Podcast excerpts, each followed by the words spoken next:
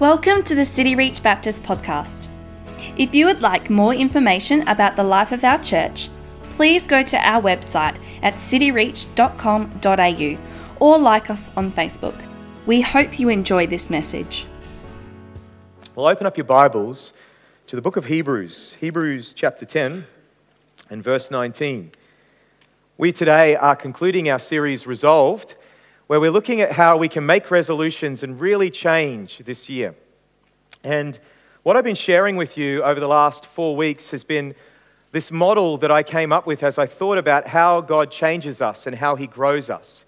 Because when you become a believer in Jesus, you then begin this process of change where God is seeking to progressively change you to become more like Jesus. And we saw in our first week that in order to change, it comes about as a working of God's Spirit. The Holy Spirit comes, and through the Word of God, He shows us where we need to change. But then we saw in the second week that we need to respond in faith. As the Spirit can work, but unless we respond in faith, nothing will happen. And this last week, Pastor Graham showed us that we need to supply discipline. We need to discipline ourselves for the purpose of godliness. And I said, all the time, we need to do this in community. It's in community where we hear the voice of the Spirit speaking to us through the Word. It's in community where our faith is grown. It's in community where we are kept accountable and we are disciplined spiritually. And so today I want to look at this whole subject of our community, of what it means to be a church and what should be at the focus of our community. And I was thinking today that what is community? What is the church? Well, I was thinking the church is really this web of relationships this web of relationships where we know other people and we are known by other people. And then, as I was preparing this message, this question came to mind What should be the focus of our relationships? What should be right at the center of our relationships? So, my relationship with you and your relationship with me, what should be at the center of it? What should be the focus of why I'm relating to you and why you're relating to me? Just think for a second about the relationships that you have with other people in this church.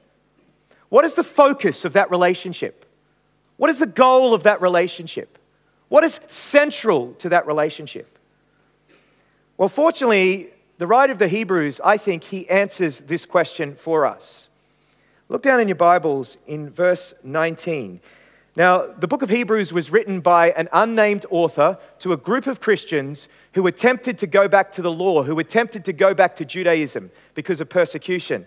And so, all the way throughout the book of Hebrews, the writer to the, book, to, to the Hebrews is, is showing them the excellencies of Jesus and the new covenant. But then in verse 19, you see the word therefore starts our sentence, and he's going to start to apply stuff. He says, Therefore, brothers. The word brothers in Greek is the word adelphos.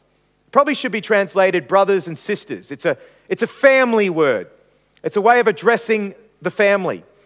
You know, we tend to use the word brother nowadays colloquially. Like I'll walk down the street and I'll see a stranger and I'll say, hey, brother, how you going? trying to look cool. I'm not really, but anyway, you know, you can use that, that phrase colloquially, brother, like that. But in the first century, they didn't use that word that way. You didn't address someone as brother who wasn't part of your physical family. But the Christians, they adopted this word adelphos because they really thought of the church as being a family, as being the family of God. Therefore, brothers, since we have, the word we have indicates the present tense. This is something that is our possession right at the moment. Since we have confidence, the word confidence, according to the dictionary, means the feeling or belief that you can do something. So if you have confidence, it means you have this feeling or belief that you can do something. Uh, this past week, the pastoral staff, we went down to Victor Harbor and we spent a couple of days just retreating, just praying, worshiping, uh, seeking spiritual renewal for ourselves and for our church. Pastor Jeff led us in an excellent study on spiritual warfare, reminding us of the war that we're in. But on Tuesday afternoon, because it was a bit hot, we went down the beach. We went down to Horseshoe Bay and we had a bit of a swim and we played a game of cricket on the beach. And if you've ever been to Horseshoe Bay, there's also this jetty that kids jump off. And some of our pastors, I won't name who they were, But some of our pastors were so bold as they climbed up on the jetty and they jumped off the jetty. Now, I looked at it and I thought, man, that does look like fun. But I had no confidence that I would have the courage to jump. So I didn't actually even climb up on the jetty because I didn't want them to pay me out when I wimped out and wouldn't jump. Because I didn't have this feeling or belief that I would be able to do it, that I'd be able to follow through. I didn't have the boldness that I'd be able to do it. Well, notice here, the writer of Hebrews says, as part of the family of God, we have this confidence, this boldness to do something. What is it that we have this boldness or confidence to do? Look down in verse 19 or 18, 19. We have this confidence to enter the holy place. Now, this, this phrase, holy place, is a reference to the Old Testament. In the Old Testament, God commanded the Israelites to set up a tabernacle, a place where he would meet and be present among his people. And the tabernacle had a number of different parts to it. It had an outer court, but it had this inner tent of meeting. And in the inner tent of meeting, there was a holy place, and then there was the most holy place, or the Holy of Holies. And in the Holy of Holies, that's where God would manifest his presence among his people. And God's people were only allowed to come once a year into the Holy of Holies. And it was only the high priest who could go. And he went in after he offered a sacrifice for his own sin. But then he would bring in this blood sacrifice and he would sprinkle the blood over the mercy seat that was on the Ark of the Covenant. And the lesson was clear that for a God who is holy, to have fellowship with an unholy, sinful people, there needs to be atonement. Sin needs to be dealt with. You can't just waltz into the holy presence of God. Your sin must be atoned for. Well, notice what the author is saying. He's saying, as the family of God, we have boldness to enter into the holy place. We can come into the very presence of God. Why? He says, by the blood of Jesus. Now, many pastors nowadays, they're trying to get rid of these phrases of all this talk about the blood of Jesus because, you know, it sounds very archaic speaking about, and gory speaking about the blood of Jesus. Though, you know, often now in our songs and, and in popular messages by popular pastors, they preach a lot about Jesus giving his life for us. But I think if we move away from this concept of blood then we move away of something very powerful about the gospel. It says that without the shedding of blood, there can be no remission for sin. And it was actually by Jesus' blood shed on the cross that you have forgiveness of sins, that atonement is made for your sins, so that, as he says in verse 20, a new and living way is opened up for us. It's a new way. We no longer come through the old covenant system, we come through Jesus, and it's a living way because Jesus just isn't dead, he's alive, he's our great high priest. We come through a new and living way that he opened for us through the curtain, that is, through his flesh. You know, the high priest would have to pass through this curtain to go into the Holy of Holies. And the writer of Hebrews here is saying that that curtain that we pass through in order to get into God's presence is actually the body of Jesus broken for us. So, can you see what the author of Hebrews is trying to do to the people who he's pastoring? He's trying to build up their confidence in the work of the gospel, in the work of Christ.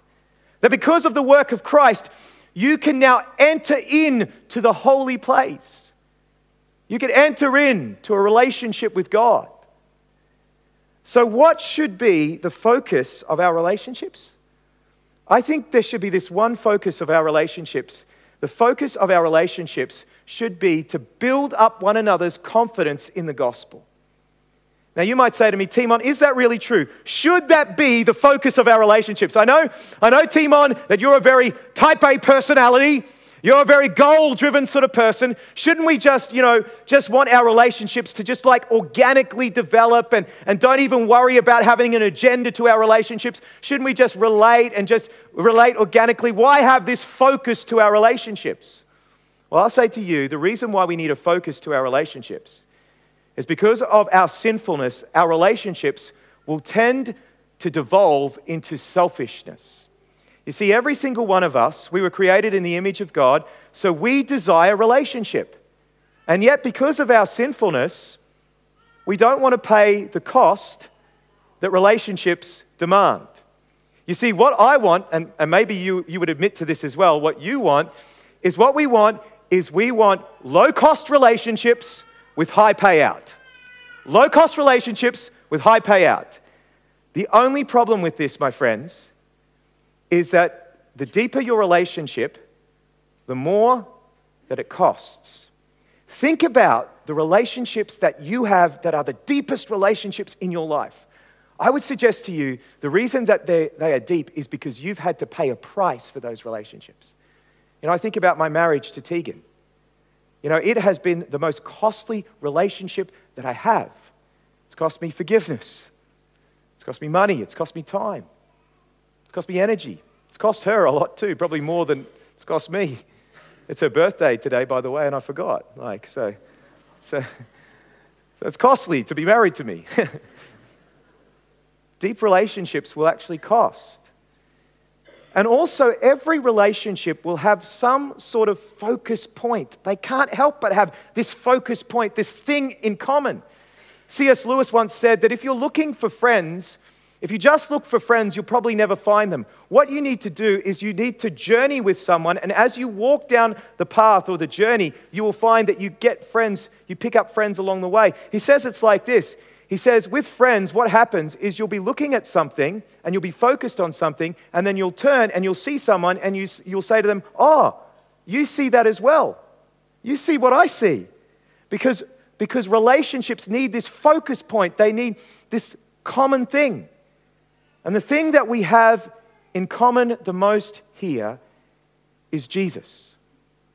And so the focus of our relationships should be Jesus, to build one another up and our confidence in his work in the gospel.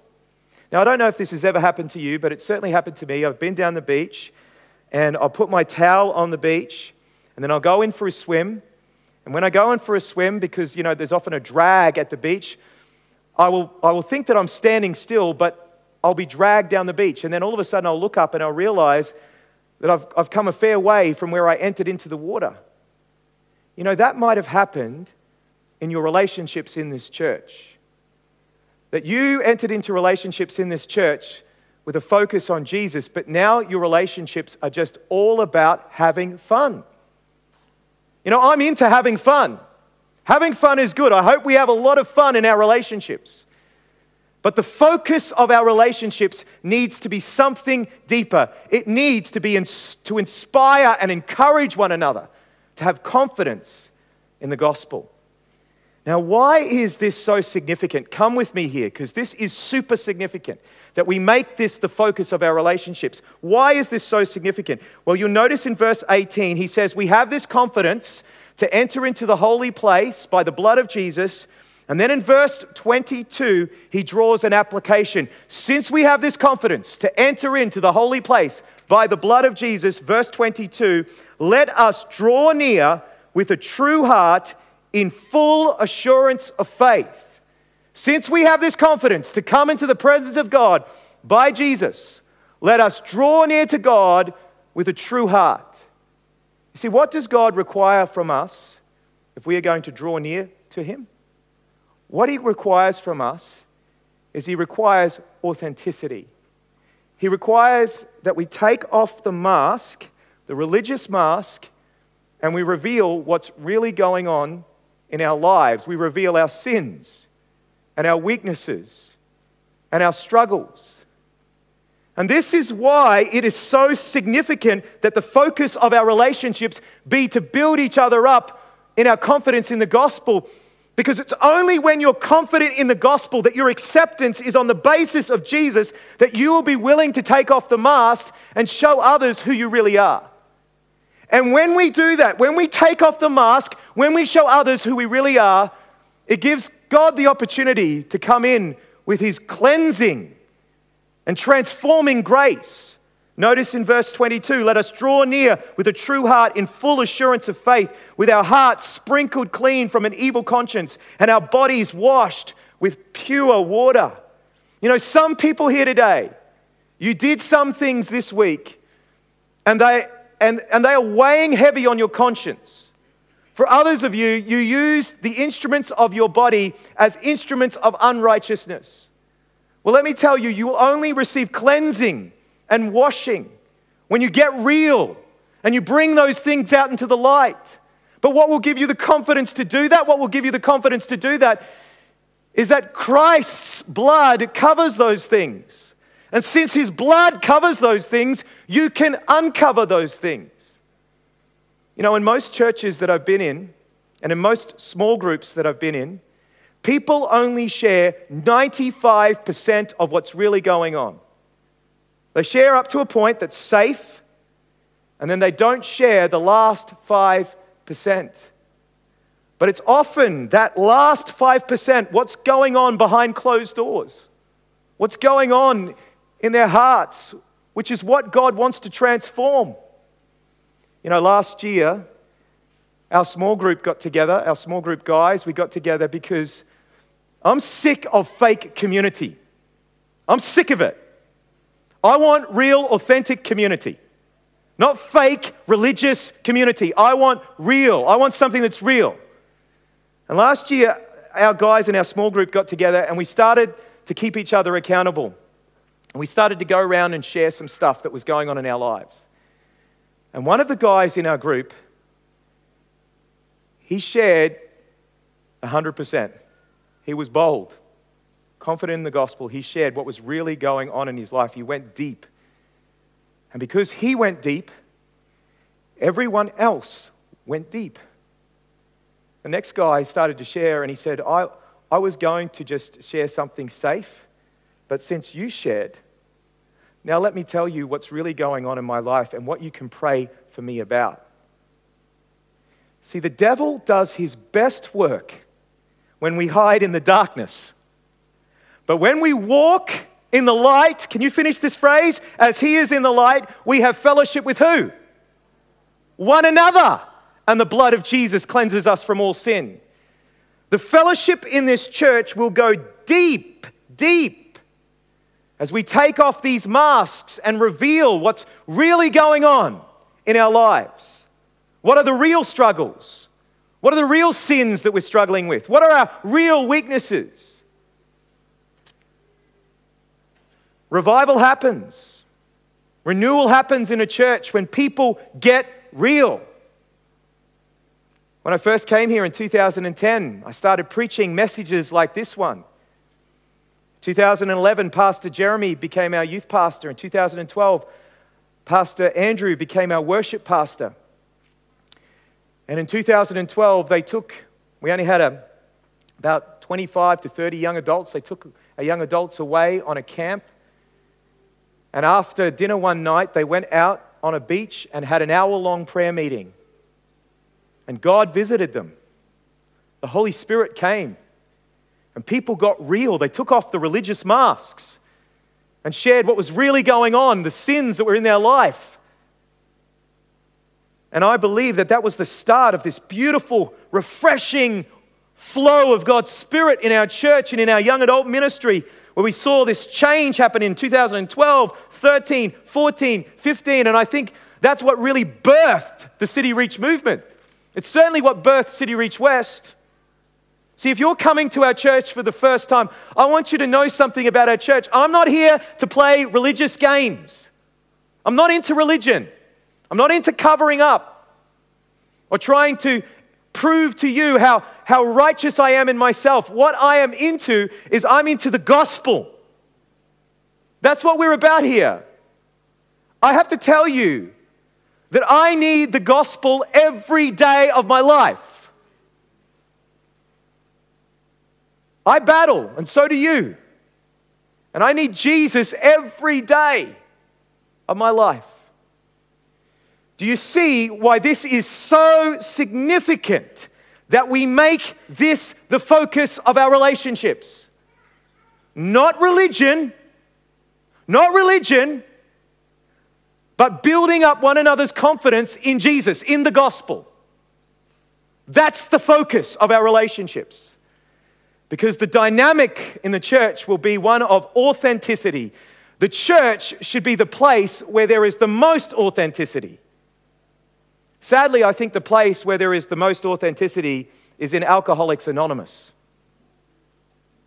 But I think the church should be the place where people, because our sin is covered by the work of Jesus, I can say, This is who I really am. And you'll accept me, and I'll love you as well because we're loved in Jesus as brothers and sisters. Our righteousness doesn't come from our works, it comes from the work of Jesus on our behalf. Is that the type of community that you want? Do you want that type of community? Want that real community? Real community? Well, practically, how do we get that type of community? Well, he tells us some things. He tells us some things to do. Look at verse 23. He says, Let us hold fast the confession of our hope without wavering, for he who promised is faithful. We need to hold fast to the gospel. Let's not get trapped in legalism. Let's not go back to legalism. That's what the, the Hebrews were, were tempted to go back to legalism. Let's hold fast to our confession that Jesus is Lord and Jesus is Savior. But verse 24, there's some practical things that we need to do. Verse 24, and let us consider how to stir up one another to love and good works. The word consider is a, a verb of perception. You need to apply some thinking. So, this morning, as I was praying for this message and thinking, how do I apply this? I was thinking about the people in my life. How do I build up Jason? How am I going to help Jason grow in love and good deeds? Jeff, how am I going to build up Jeff? Jeff is a pastor, and part of my role as a senior pastor is to, is to build up the pastoral team. How am I going to promote and stir Jeff up to love and good deeds? And, and, and so it takes thinking because different Christians need different things. Some Christians need words of affirmation and encouragement and upbuilding. Others need stirring up. Now, when I think of that word, do you know what I think of? I think of on the farm our cattle prod, all right? we used to have this, this electric tickler, my dad used to call it. It was this cattle prod. And uh, Harold, you'd appreciate this. Yeah, yeah, yeah, yeah. And so it gave like a little like electric shock. And if the, you know, sometimes in the crush, when you, a crush is like this thing where you put the cows in. Anyway, the cows, some cows would be really stubborn and they wouldn't move at all. And so you get out the electric tickler and you give them a bit of a, a bit of, bit of a tickle, and they would start running. It was amazing. They would be stirred up. They'd be stirred up. And, uh, you know, my brother used to love chasing me with the electric tickler around. And I would run, you know, because you didn't want to, you didn't want to get, get, get done by the electric tickler. You know, sometimes we do need some stirring up. Two weeks ago, um, Lawson Hannaford, our pastor at the Marion Church, he came to me and he said to me, Timon, I've been praying about something. I want to talk to you about something. I said, okay. He said, Timon, he said, something needs to change. He said, You're always late to your appointments and you're getting a bit of a reputation for being tardy. And after I asked him what tardy is, um, he, then, he then said, And Timon, I'm for you. I'm for you, and you need to change. And so we prayed together, and I received that from him. Now, that was tough to deal with in the moment. But I'm so glad that my brother loved me enough to stir me up to love and good deeds. And sometimes we need those words of correction and rebuke. But notice what he also says in verse 25 and let's not neglect to meet together, as is the habit of some. You can get in a habit of being away from Christian community rather than in the habit of getting together with Christian community. And it is a bit of a habit and it is a bit of a discipline to come to church, to come to real life group, to be involved with other people. It is a bit of a habit. It will take discipline. And let's encourage one another, he says, and all the more as you see the day drawing near. And that day right there is the day of Christ's return. I don't know what you see in our culture, but I see our culture moving further and further and further into sin and wickedness. And who knows when Jesus is coming back? But while it gets dark out there, in here there should be this dynamic of encouragement and authenticity where we sometimes rebuke, but we also build up so that we'll become like Jesus. So, as I was praying this week, that's the message that I just wanted to share with you. Is what is the focus of your relationships going to be this year? I think it's so easy for our relationships to fall into just being about fun. When what our relationships need to be about is about spiritual friendship, where we're provoking one another and encouraging one another in the gospel. So we have this beautiful dynamic of spiritual transformation happening, this authenticity happening in our church. You know, maybe the, maybe the Lord is speaking to you today. Maybe there's something in your life that He wants to change. Let he who has ears, let him hear what the Spirit is saying to the church. If you continue in darkness, you won't see transformation. You need to bring it out into the light, and you can. And no one here will judge you because we're all only accepted by the work of Jesus. So I want to encourage you. This is the end of our series. And I want to encourage you. If you're going to change, it takes bold steps. It takes, as the Apostle Paul said, forgetting what lies behind and pressing on to which lies ahead. And so we're going to sing one more time about the work of Christ. And maybe what you need to do is you need to come out the front and you need to kneel and you need to some prayer for some of the things that are happening in your life. Remember, if you keep hidden the last 5%, you will never change. Let me pray. Oh, Father, as we come to you now, and we've read your word together, we want this community to be this transforming type of gospel shaped community where our focus is Jesus and building up one another's confidence in the gospel so that in our relationships we will get off, we'll take off the mask and we'll be real with one another. Father, would you build that type of dynamic and that type of community here? Oh, Father, I pray for this in your powerful name. You're speaking probably to some people this morning, and they know that there is some things in their heart that they need to deal with. Lord, I pray that you would give them the confidence to bring it out in the light, in full assurance of faith, that Jesus' blood is sufficient to set them free and transform them. Thank you, Lord. Thank you, God. We praise you.